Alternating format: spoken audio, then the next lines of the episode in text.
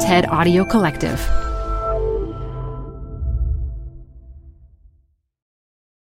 Hi, I'm Debbie Millman. Canva is great for designing visual content for work, no matter what industry or department you work in. Now your next presentation with Canva Presentations. Start with a professionally designed template and use it as a springboard for your design. It's a serious time saver. Time to present but can't be there in person? Enter Canva Talking Presentations. Record yourself presenting and add your talking head to your slides so your audience can watch your perfected presentation anywhere, anytime. Start designing today at canva dot com. Designed for work. This episode is brought to you by Progressive Insurance. Whether you love true crime or comedy, celebrity interviews or news, you call the shots on what's in your podcast queue. And guess what? Now you can call them on your auto insurance too with the Name Your Price tool from Progressive. It works just the way it sounds. You tell Progressive how much you want to pay for car insurance, and they'll show you coverage options that fit your budget. Get your quote today at progressive dot com to join the over twenty-eight million drivers who trust Progressive. Progressive Casualty Insurance Company and Affiliates. Price and coverage match limited by state law. This is Design Matters with Debbie Millman from Design Observer dot com. On this program, Debbie Millman talks with Irma Boom about her career and about the art and craft of her celebrated book designs. What I make is always very intrinsic. The solution is already in the assignment. And I must say, you say all these wonderful words, but I think I'm an extremely bad designer. What? Here's Debbie Millman. Irma Boom is a book designer, a really, really good one. We're talking fifty books in the permanent collection of the Museum of Modern Art. That's how good. Her books aren't just beautifully crafted objects. They're visual journeys. Sentences run off the page, image and text play off each other, pages dip and fold, some are shredded, sliced, cut. Her magnum opus is a book celebrating a Dutch energy corporation's hundredth birthday. It took her a year and a half to design, but over three years to prepare for. She went to shareholders' meetings and dug through the company's archives. One of her books, Weaving as Metaphor, was called the most beautiful book in the world. Did I mention she was the youngest person ever to get the acclaimed Gutenberg Award for graphic artists? Irma Boom, welcome to Design Matters. Thank you. So Irma, the last line of your book, the architecture of the book, is the line, "The book is dead, long live the book." Why the contradiction? It's a sentence from uh, from England. If uh, the king dies, you say the king is dead. Long live the king. So it's it's something uh, which uh, refers to that, but also to this conversation where Massimo Vignelli, a de- designers and book, triggered me by saying the book is dead, and uh, he made me think of that. And so so it's basically very good that he said it so many times, that I thought about it and thought I have to write a statement why the book is not dead. The book is maybe dead, but it's more alive than ever. And so there is a moment that you can say the book is dead. And certainly I think a few years ago when the internet was... It, of course, it's still big and will be bigger any, any every second, but um, that people doubted if books were still valuable. And I think... the book maybe was at some point dead, but it's certainly more alive than ever. So when you actually said that on stage, I was in the audience. Massimo Vignelli was particularly, I don't know if cantankerous is the right word, but he was particularly vehement about the fact that the book was dead. He did keep saying it over and over. I don't know if he really believed it or if he was trying to egg you on, but it does seem to me that whenever I am interviewing designers that have had a specialty in books, or if I'm in the audience with uh, people that are being interviewed or talking about books, every designer that I speak to feels that we are actually in a time where there's never been better design of books. that there is this opportunity now to do something that's never been done before, which is to truly help books be sold by the grand and sheer beauty of their making. Um, would you agree with that? Well, what I think is interesting, if pe- if people say the book is dead, of course they tease me, because I think the book is more alive than ever. I do, I agree. And and I think because of internet and social media, what all is flux and ev- and changes uh, every moment. You want to change content, and I think the book will uh, gain or regain more uh, value because of the frozen information of the book. So. Be- Because it's a frozen information, I call it. Fro- I don't know if it's a good expression. No, it's Dutch. Perfect. It's telegraphic. And so you you make a piece of work which is not changeable, and therefore I think it it becomes an, a piece, a container to reflect on. And I think that's an important thing. It is something. What is, uh, like the S H V book. Imagine if we had made a D V D or a website, then it was already obsolete. It was already gone. And now the book is sixteen years old, no, eighteen years old. It's basically young, of course, but it's still a book where, uh, where people revert to. And, and because of this book, this not changeable fact, I think that gives a value. And maybe because internet and iPads and et cetera uh, become so uh, is so part of our life. That's why I think of the renaissance of the book. So that, that something is is a fact and is, yeah, not changeable. Maybe gets more value. Hopefully. Well, I want to talk a little bit more, quite a lot more actually, about the S H V book, but I want to start a little bit before that. Let's start at the beginning. You were born in the Netherlands in nineteen sixty. And in nineteen seventy-nine, you attended the A K I School of Fine Art in Enschede in, in eastern Holland. But I understand that you originally wanted to be a painter. You were a fan of Ellsworth Kelly and Agnes Martin. What changed your mind? What made you decide to become a designer? Well, I went to art school because I had this very romantic idea of becoming a painter and, and working in your studio all alone and creating all this wonderful uh, stuff. But then I realized it's really hard to become a very good painter. And but I, it's but, hard, really hard to become a really good anything. That's true. But uh, maybe I was missing something. There was a sort of necessity missing of actually doing making the paintings, to convince myself all the time to, to get to work. And it basically didn't work. And then I, I went to this liberal school, the A K I, as you mentioned. You could do photography or fashion or architecture, so you could walk around in the school. And at some point I found this uh, teacher who brought always suitcases with uh, books to the school and, and would talk about it. And, and that was Abe, Abe Kuipers? That was Abe Kuipers. And so that's the person who I basically fell in love with. Not not with him, of course, but with, with what he was saying, talking about books, why books have a, a specific presence, why uh, are poetry books like this. He all talked about books, and he would also read from the books. It was about form and content. It was so inspiring. I stayed. At school, you were encouraged to do endless experiments. In fact, you've said it was a school where you could do anything that you liked. But then I read that you felt that your liberal education left you with a lack of technical know-how.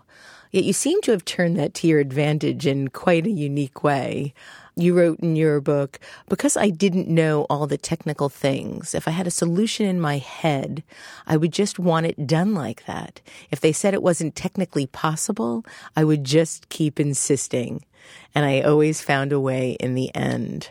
Um, you must have driven people crazy. I can imagine your sort of steadfast belief, this can happen. Exactly, and that's exactly what happened. And um, so, of course, you have to know things, but I really didn't know anything. At school, we only learned to conceptualize issues. So that was really interesting and I think very valuable, more valuable than learning skills. Learning skills you can do very fast in a practice. But uh, I think the lack of, of this technical experience was in the big advantage. The stamp books from eighty-seven, eighty-eight are a sample of that. And, and I drove people crazy. I was uh, at some point forbidden to enter the print the print shop. I, I really had to ask permission before, uh, because I worked at the government, so at the state design office, and, and it was a publishing house. So it was always the advantage to go immediately to the print shop, but uh, at some point they wouldn't allow me anymore. So when you would have a sense of what could be done, what gave you the sense that it could be realistically manifested? If somebody would say to you, no, this can't happen, what would give you the confidence that it could actually happen? So what I did and what I still do is I make always models of the books I'm making. So I make them in mini version, but also in actual size. And I think if I can make it with my hands, then a machine can do it much better. So for me, it's always convincing to show the, the binder and printers my model. And that's always very roughly made. If I can do it by hand, a machine can do it a thousand times better.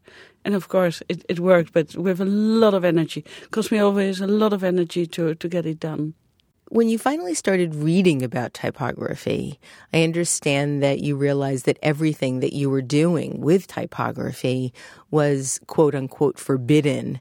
And you stated, maybe if I learned how to use typography at art school, my work would have been completely different. And I've been really thinking about your statement, that statement, and wondering how it would have been different. Do you feel like it would have been more conventional? Do you feel that you would have imagined less? I'm very intrigued by the idea of what we're taught and what we're not taught and how that influences how we approach what we do. Yeah, so again, I think at art school that I learned to conceptualize uh, uh, things, that it was the development of the individual. And to know about typography, of course, is important. And we learned a bit about it, but to actually do it and not have the burden of you cannot use so many characters uh, on a line or something like that. It was totally free and open. So basically, I think the school I went to, it was a liberal school. So also for the, even for graphic design, it was very free and open. And I was only thinking, what do I want to make and how can I achieve it? That's what, what I want to do. I guess it's a it's a tough question to ask. How do you imagine it would have been had you learned more methodically or with more rigor in terms of what you realized you could or couldn't do at that moment? But it's hard for me to imagine that you wouldn't have rebelled in the face of those rules anyway. I'm wondering if that would have – I mean, it's it, again, it's a tough question to sort of – that kind of conjecture – But but I can't help but have fun thinking about it. I, I also don't know how, I, I don't know. But it is also something, if, if I work, of course, if you make books, you make a reproduction. So you make a large print run. And, uh, and you the, love large print I runs. I love, it's, that's why you make a book. So it's a democratic uh, thing. It has to go into the world.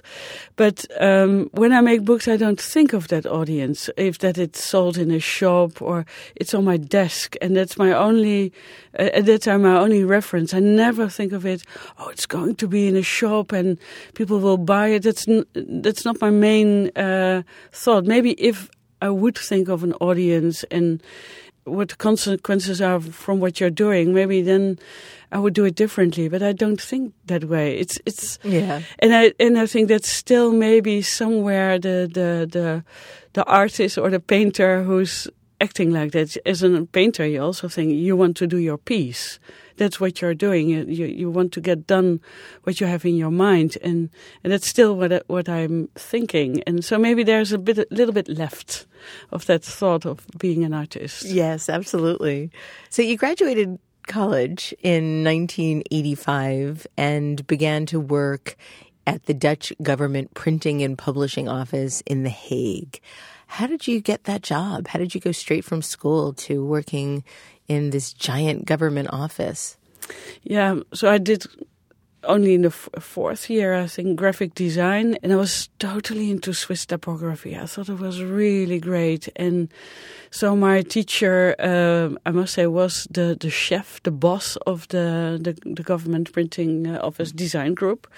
Um, but he encouraged me to go to Total Design, and of course I went there, showed my work, and they didn't accept me. It's still... They you, didn't accept you? No. They rejected you? Yes.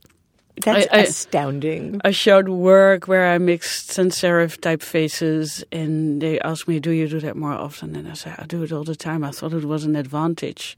Stupid me. Of course they don't like it. They used Helvetica, and only Helvetica. So it was really very innocent and, and, and basically yeah, not so smart of me to to um, to present that work. But on the other hand, it also, I realized that I was not accepted, that I did something that was maybe not normal. What do you think, what what was the biggest thing you, you think you learned from that rejection? It's to think, what did I do? I realized that um, at that time in, so it must have been eighty-three or so, or eighty-four, that I did something else than at that time people would do. And, um, and not that, that I thought, oh, I have to explore and experiment more. Not at all. But I thought, well, okay, uh, my dream of Swiss typography was suddenly, it was gone. So it was maybe a mistake. I don't know. But anyway, um, so I told my teacher, they didn't accept, accept me at Total Design. And then he invited me to come to, to his office, to the government printing office, because he had some belief. And he uh, said, well, you can become a trainee at our place. And yeah. Isn't it remarkable to look back at the arc of a life and a career and realize how certain people ultimately change the course of your destiny? And if it weren't for that situation, you might not be right here right now doing whatever you're, it is you're doing. I mean, I think anybody can, can look back but, and but see that. But what's interesting that my teacher um, knew um, that that was another teacher, Lovelink, and that he um, he knew how I worked, but that he invited me at this very strict government printing and publishing house, very strict, all these rules, and uh, so maybe it was for him also good that somebody else was coming to the to the this. design group, and uh, because there were all these old people sitting and doing their job for one hundred years, and yeah, so maybe they need some refreshment. I don't know, but uh, what he did, it worked. It worked. What made you decide, what gave you the sense, aside from the possibility that he might have known that, that you were predisposed to behave that way, but what gave, what made you decide to break from those rigid rules of the organization and start experimenting? Because you did pretty quickly. Immediately. I, uh, and every, it was very funny. You you get a job, and uh, it's, because it's work. It's basically an, an eight to five job, but I always started later. I, worked, uh, I lived in Amsterdam, and then had to, to travel to The Hague. So I, I also already with the time when I would would come in and would leave the office, so at twelve o'clock at night or so, that was already the difference. And um, I um, took all the jobs nobody else wanted, because I was the youngest, so everybody wanted to have the best jobs, the most prestigious jobs uh, at, at the government printing office. And and so I was always left with, with basically the trash uh, assignments. The dreck. And, and it was, I think that was the big advantage. To do uh, to do all these jobs, because nobody was looking at it, so uh, there was an enormous amount of freedom to to work on these, uh, yeah, sometimes silly jobs, just a cover or adverti- advertisements or something like that. So it was really something. I had all the freedom, all the freedom. What kinds of things did you start doing? What were some of your very early experiments that we might not actually ever be able to see because, you know, it's in the annals of The Hague and some file cabinet somewhere? No, what I did a lot was uh, making these advertisements for stamp books. And it's like uh, Wim Crouwel, Karel Martens, Walter Nichols, all these famous uh, designers from the Netherlands, they all made these books about stamps.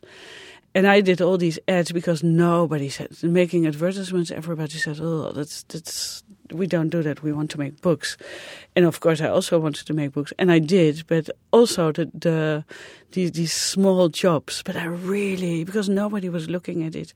So I spent a lot of time on it to make them crazy and beautiful. And, but that was recognized. So Ootje Oxenaar, the, the person who uh, made our beautiful money in the, in the seventies, eighties.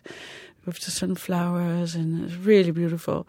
And he saw the, those ads, and he said, whoever made those ads should make the next stamp book. So that was fantastic. And so you did. This, so you this did. book in nineteen eighty-seven and eighty-eight really established your name um, as a force to be reckoned with. um, it was the Nederlandse Postzegels, nineteen eighty-seven and eighty-eight, two books in an extensive series about postage stamp issues. Um, now, earlier design, earlier volumes were designed by Karel Martens and Wim Crouwel. Were you intimidated following in the footsteps of these great designers that had already created these magnificent volumes? Absolutely. I was totally in in panic. It was really, I thought, what can I do? And first of all, I was always imitating them. I thought, well, maybe it should be Swiss typography, maybe it should be this. And I was really, it was, it was terrible, terrible time to finally, uh, somebody told me, a, a good friend said to me, why don't you do what you always do, what you're good at? You should do, don't be afraid, forget that it's such an important commission, and um, do what you always do. And that's basically what I did. The the stamp books look like my uh, exam uh, at, at art school, which was about paper and about transparencies, and I made an exhibition about it. The way the, the books look are my final degree show at art school. Exactly. Well, the, the design of the work actually pays no heed to the what was generally proper and respectable design of the earlier volumes. Um, and I understand that you, both you personally as well as The Hague got quite a lot of hate mail, hate mail about a stamp book. What was the hate mail about? But first of all, I, I, it was surprising because I was working with my, my hair it, uh, over my face. So just... You're very shy from what I understand. At that time, certainly. So that a to make a book that it had so much effect was really new, and that people would write ugly things about graphic design. I was totally surprised and maybe very naive. I, I must say I was very naive and also fearless at that time. But it was a surprise how... Uh, Yeah, hate mail, now you think of email, but it was really sending letters by mail, and we received all these letters, and I, I've kept them all. And, and, and I, why?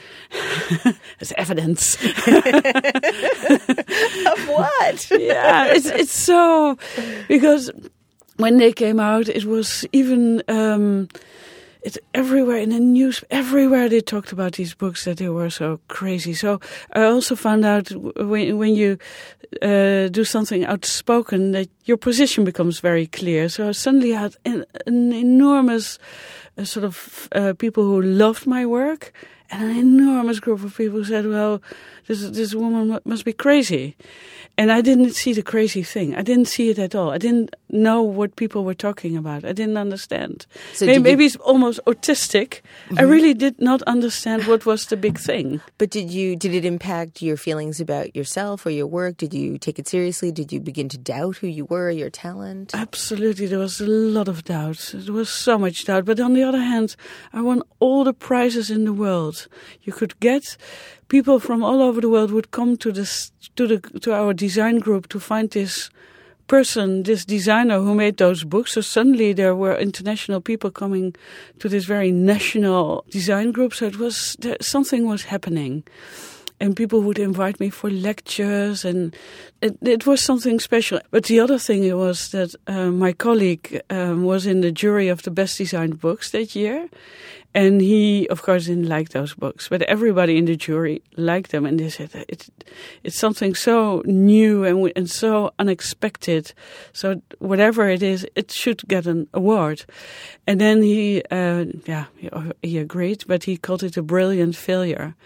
And at that time, in in eighty-eight, when I heard it, I, I was so. Uh, so depressed about it, but I think he made a, a wonderful remark. It was a test, and it was a maybe a mistake, but maybe it was a brilliant failure. So I really, in, in also in retrospective, I like very much his words. The, his opinion about design, it must have been a failure. I understand. But why was it a failure if it was... breakthrough, if it was beautiful, if it was original and innovative? How how yeah, but that's that? What we say now, but then it was not the case. But uh, designers, colleagues were really um how do you say that? Furious. Scared?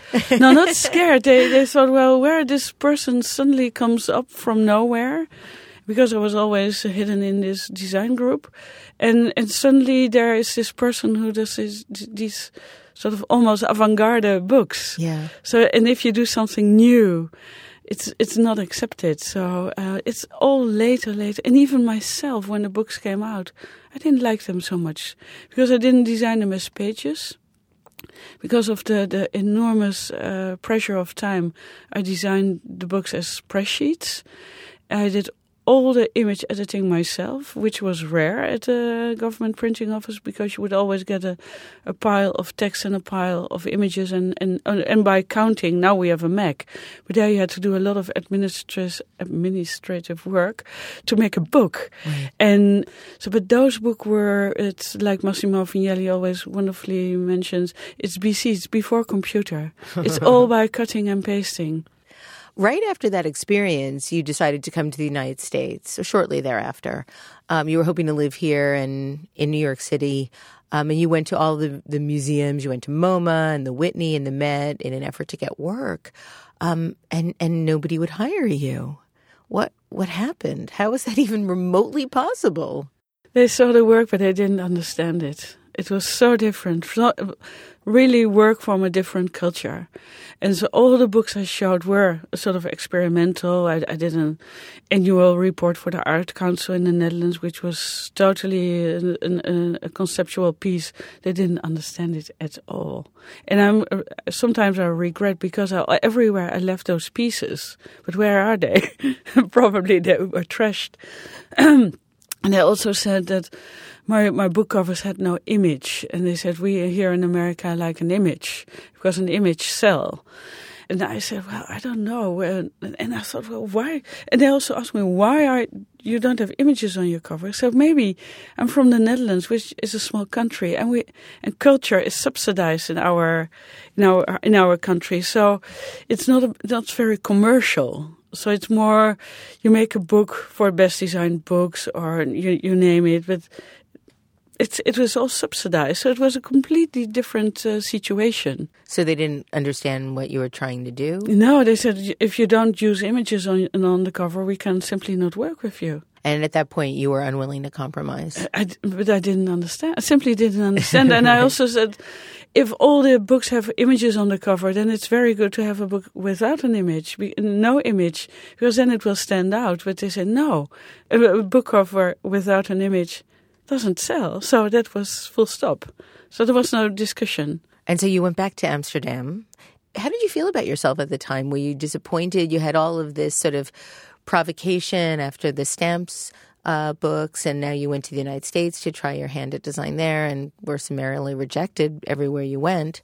H- how did you understand yourself in all of that? I think it made uh, a lot clearer uh, what I was doing and from uh, where I come from. And so it helped me a lot. So maybe I'm very an optimistic person. So the, what everybody said here, um, um, I thought I had to listen very carefully and do something with that. And so I realized that what I'm doing, I'm from another culture, and maybe it's good that I stay there and develop my skills and, and my profession where uh, where it's appreciated. And then I got also this this last job I did at uh, the government printing office was a book about the future of the world. John, John Cage, Robert Rauschenberg came, Marina Abramovic, Dalai Lama. And I made a, the very last book with an image on the cover, uh-huh. which, which Robert Rauschenberg. Your sign-off. And immediately, but what about Robert Rauschenberg? He, he didn't like the cover. He, he didn't like the cover of this book. And he said, I really love the book, but the cover is lousy. I used one of his paintings on the cover, and I must say, it's really a lousy cover. It's terrible. He was totally right. What was lousy about it? What? How do you decide what's lousy and what isn't? It, it, if you see the typography in combination with his work, it's really bad. Really? It's, it's very bad. What made you decide it's, to it do is, it at it the is time? In the, it is at, uh, red, in the Little Red Book, so uh, you can see it. But, yeah... I don't know. It, it was something because he was so important also for this event. And yeah, I thought, well, wh- why not try it one time to use an image? It didn't then, work. It didn't work. But then the, the big sponsor of, of this whole event was a company, S H V, Paul van Vlissingen. And he liked the book very much. So I came sort of more or less, it's all in the same time, disappointed. Sort of disappointed back from the U S, from New York. But at the same time, I got this enormous uh, offer to uh, to work with Paul van Vlissingen, who was a very uh, was a fantastic person, very philosophical person, who also owned a, a huge company in the Netherlands. And I happened to, to work with him for sixteen years. So it all came together. So I came back to the Netherlands. Imagine if I wouldn't had come back. Well, then, then, I, yeah. then I was not sitting here. Well, I mean, what's interesting is after these various rejections, you get the opportunity to do something which on paper sounds kind of interesting, but also kind of difficult. But ultimately you use that opportunity to change the world. And that is the design, um, the five-year project to design a book commemorating the centenary of the Dutch conglomerate S H V. A five-year project, three of which is research, which culminates in a two thousand one hundred thirty-six page history of the organization. I understand that you originally thought you'd need four thousand pages. Yeah, four thousand, five thousand. five thousand. And we really wanted to make a book which is a journey through time. And and we needed a certain amount of pages to get that feeling. If you only have two hundred pages, you cannot, then it, it does not manifest uh, that, that you want to do something like that. So we really needed a lot of pages. And so we wanted, we wanted to have very thin paper. And so the thinner the paper, the, the more pages. And we found this beautiful paper in, in Japan and we ordered it.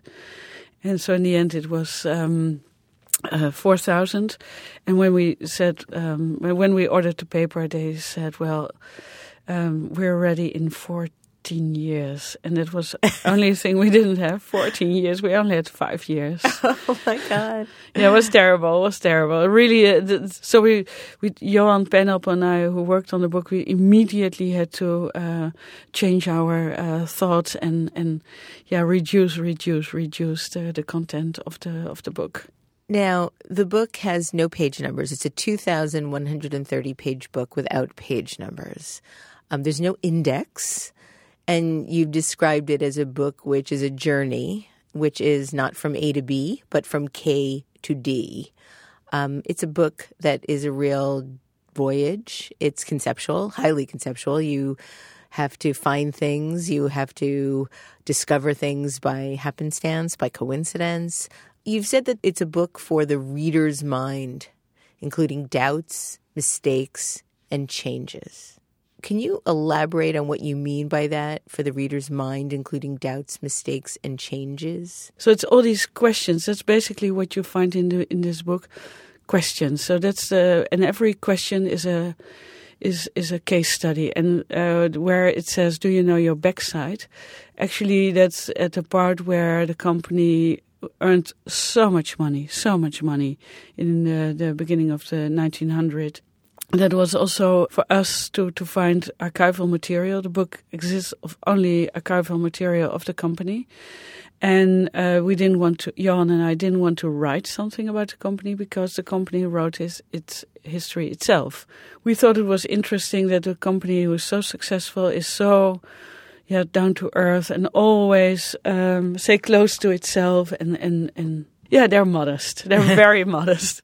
Did, was it difficult to persuade or convince your client, which you prefer to consider commissioner, and we'll talk about that in a moment, but was it was it difficult to persuade your client to do something so provocative, so never have been done before? I think that considering the, the person uh, with whom we worked, so Paul van Vlissingen, he was this very philosophical uh, entrepreneur.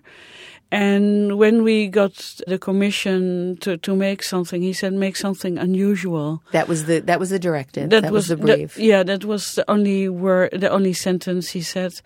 That's such a challenge. It's like make a prize-winning book. How can you make something unusual? So it's, it sounds like a very attractive commission or assignment, but it's highly, highly provocative and Absolutely. difficult. It's like saying, difficult. Let's make something that's never been done before. Please go invent something. Exactly. So that's that's a thing. And he, he gave us, of course, five years, which is extraordinary and very smart. So he gave us time to think and to rethink something. We thought, let's keep it simple. It's the exact opposite. Yeah, that's exactly what we did. Let's keep it simple. We only do what we think is important in our life, for Johan Penop and for me, what is important for us. We commit ourselves five years to this company, which we didn't even know. It's a trade company, super unsexy. So why should we do it? We only can do it if, it, if there's something in it for us. And that's basically how we approach it. What do we want to know from this company?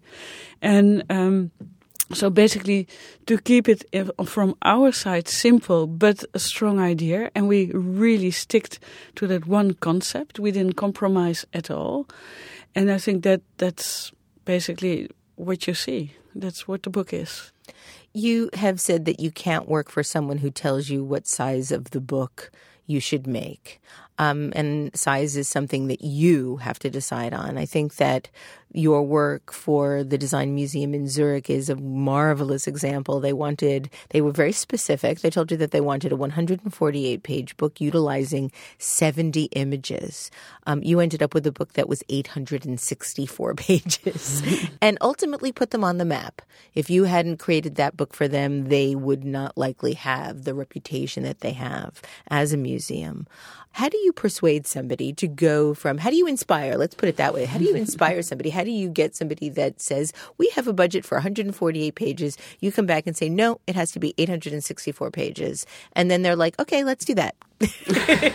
So I can tell you it's a very courageous uh, yeah. commissioner. they were, so they were open for it. But uh, what I do is that's why I think a meeting and, and imagine if I would say, send a designer from Amsterdam over to Zurich. That wouldn't work. So I go to Zurich, I go to the uh, to the meeting, and I sat with the editorial board around the table and I told them the story. You asked me to make a book. Fair enough. Nice. I love it. I went to your archives. I've looked at it. I, t- I tell them about my research, about my work, and that my conclusion was to to make something else. Is a, a, a book which is uh, is a manifest of who they are and, and what enormous collection they have. And so I, I explain it first, and then I. Of course, I have a, a model made one hundred percent, uh, completely um, um, with all these images, not not all, of course, but with, with a, a very convin- convincing part of, a structural part of the book made. And yeah, so that, it's it's seeing and believing. I, I tell the story, but then I have to show, I immediately show what the idea is. And, and the interesting thing was that the editorial board was totally quiet. They thought, oh my God. They, they, it happened, I think, what thought would happen, and they were really shocked. But then uh, they said, we have to call the director of the museum. So, well, great. So I did the same thing. The director came, I told the story, showed the book, and he immediately got it. He said, that's it, we're doing it. Now, did you show them one of your prototypes that scaled? The little tiny ones, or did you now? And, and I mean really tiny, like one inch by three inches. Um, I, I or did do you do a full size? I did a full size because otherwise they had no idea what I was uh, making. But when during the process, I uh, showed small sizes. But the the convincing, the the, the meeting we had, uh, that was a hundred percent book. Why do you make these miniature versions of your books? They're precious, they're jewel-like, they're stunningly beautiful. Um, they take an enormous amount of work, I would imagine, to get something to be that small and be able to really express this the true nature of the book. Yeah, I make them as as a tool. For me, it's it's I make for every book. I make many, many, many. It's simply a tool. I can see how image and text is, are distributed, and so it's easy, like an architect. Architect makes a model to oversee the building. For me, it's also, of course, the book is not so big, but it's on the other hand, it's also to oversee exactly what is happening with the book. And so it it helps me, and it's also because it's smaller, it's not so frightening. Uh, so it's really a working tool. It's nothing more that it's precious. It's nice, but it, that's not uh, the idea at all. So you're really building the book. I do. I don't want to say that you have a style because every single book is so different. The com- the, the one common denominator is that they're genius. Um, but there's a lot of Irma Boom in the book. There is a there is a very Um, the centerpiece of the book is has has a certain level of expertise sort of embedded in it. And I read that after you designed the book for veteran graphic designer Otto Treumann, he I heard he didn't like it. He thought it was more your book than it was his book. And he objected and stated, "It is it's supposed to be a book about me," and you stated, "It is my book about you." And he didn't like that at all. So I'm, I'm wondering about your involvement, your interpretation, your sort of presence in a book. It seems to me that you have to give up some sense of control in order to work with you. Um, I don't think that I am present. It's a way of working which is present. It's not a person. Yeah, I make the book, of course. But if Otto Treumann makes a poster, I see an Otto Treumann poster. If Wim Crouwel makes a poster, it's Wim Crouwel. And it's the same. And maybe if you make a book, you have to do some research. It's not just, it, it is an object. It has pages. It has a history. So there's a lot to, to, to, to tell. And if people come to me, uh, they don't have any more text and image ready. So I make the book. So a lot of times I decide, even some the writer, uh, of course a photographer, I decide a lot. So of course there is a, cer- a certain style to create it. But I, I think that I myself, I'm not visible. Like in the in Otto Treumann's case, I think what I wanted to do is bringing Otto Treumann to the twenty-first century. And yeah. uh, he was a designer. He worked fifty years in, in the twentieth century. And I wanted to bring him to, to a new century with another uh, way of looking. And um, and of course, it's, if, if somebody else would make the book, it would have been the book by somebody else. So the whole sentence that it's my book and not his book, I I, I think it's our book. Now, there is quite a lot of complaining in certain aspects of the design community about how much direction we have to take from clients. And in fact, a very uh, dear colleague of mine uh, referred to the situation and, and said, you know, I'm not a design waitress. I'm not taking orders. Exactly. How? Why do you think that that's happened? Why do you think that, I mean, there are certain people you commission to do a project and you kind of know that you're going to be able to maintain integrity in the process. There are certain agencies that maintain integrity in the process. The question is, why do you feel that designers find themselves in situations where they're being asked to compromise over and over based on what yeah, the client uh, needs? Yeah, so I think as a designer, you, you have to uh, make that clear what your point is. So you don't have to act like that.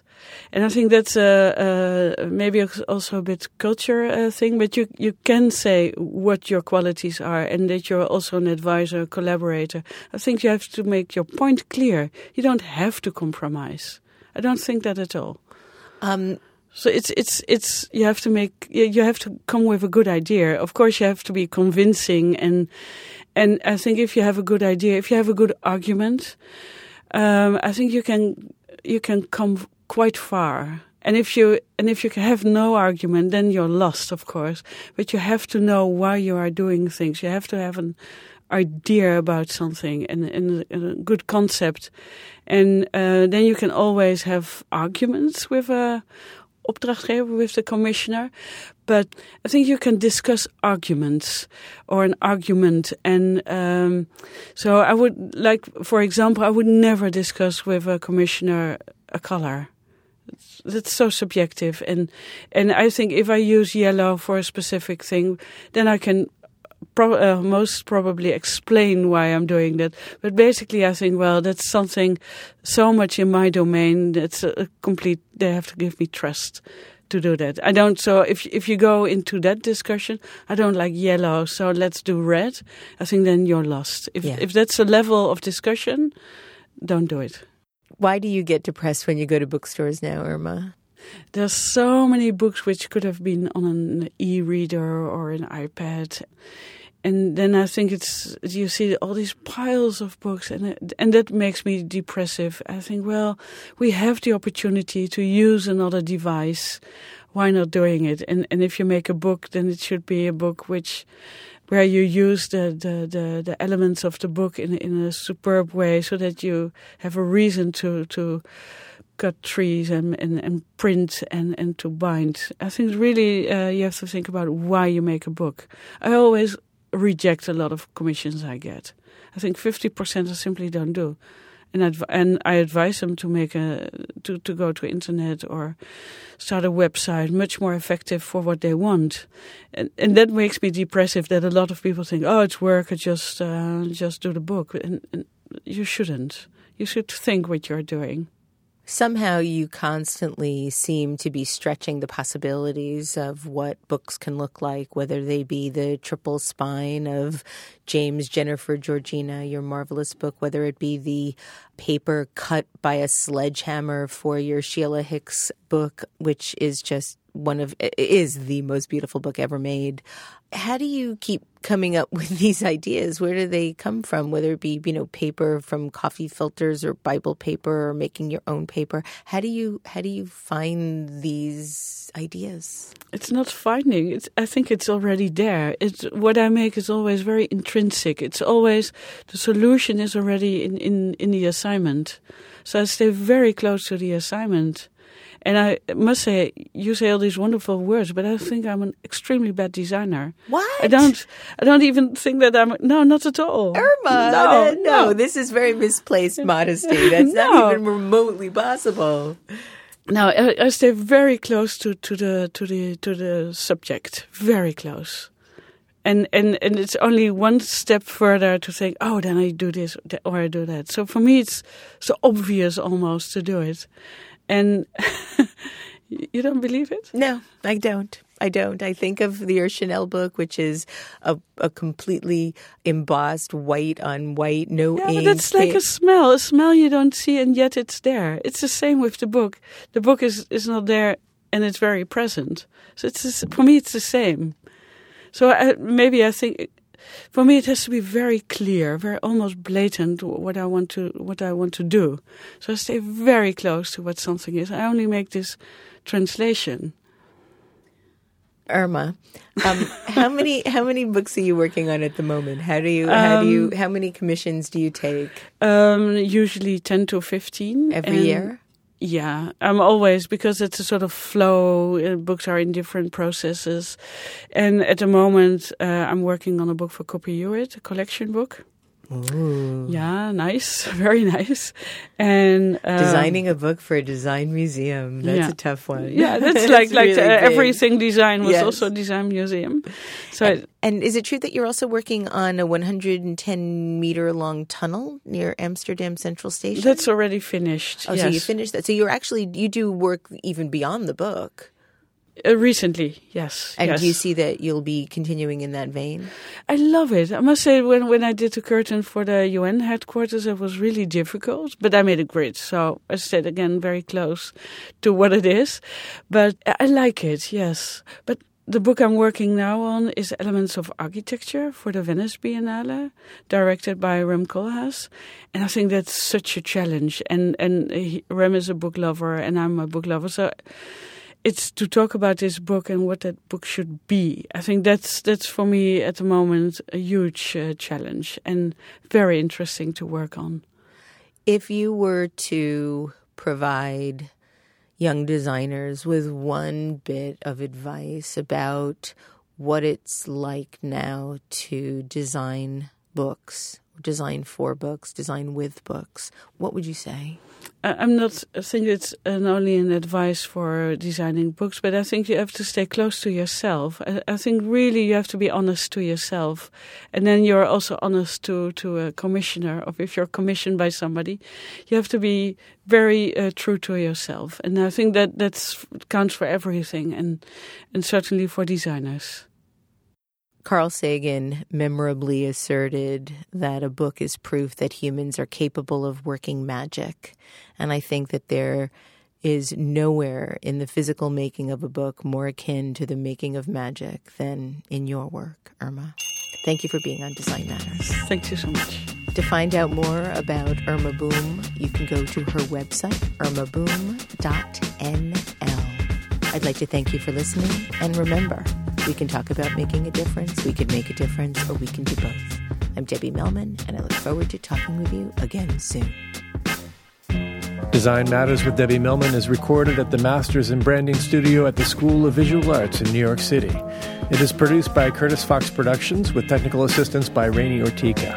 The show is published exclusively by Design Observer dot com.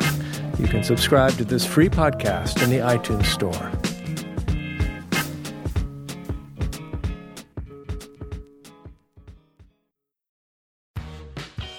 You're growing a business, and you can't afford to slow down. If anything, you could probably use a few more hours in the day. That's why the most successful growing businesses are working together in Slack. Slack is where work happens, with all your people, data, and information in one A I-powered place. Start a call instantly in huddles and ditch cumbersome calendar invites. Or build an automation with Workflow Builder to take routine tasks off your plate, no coding required. Grow your business in Slack. Visit slack dot com to get started.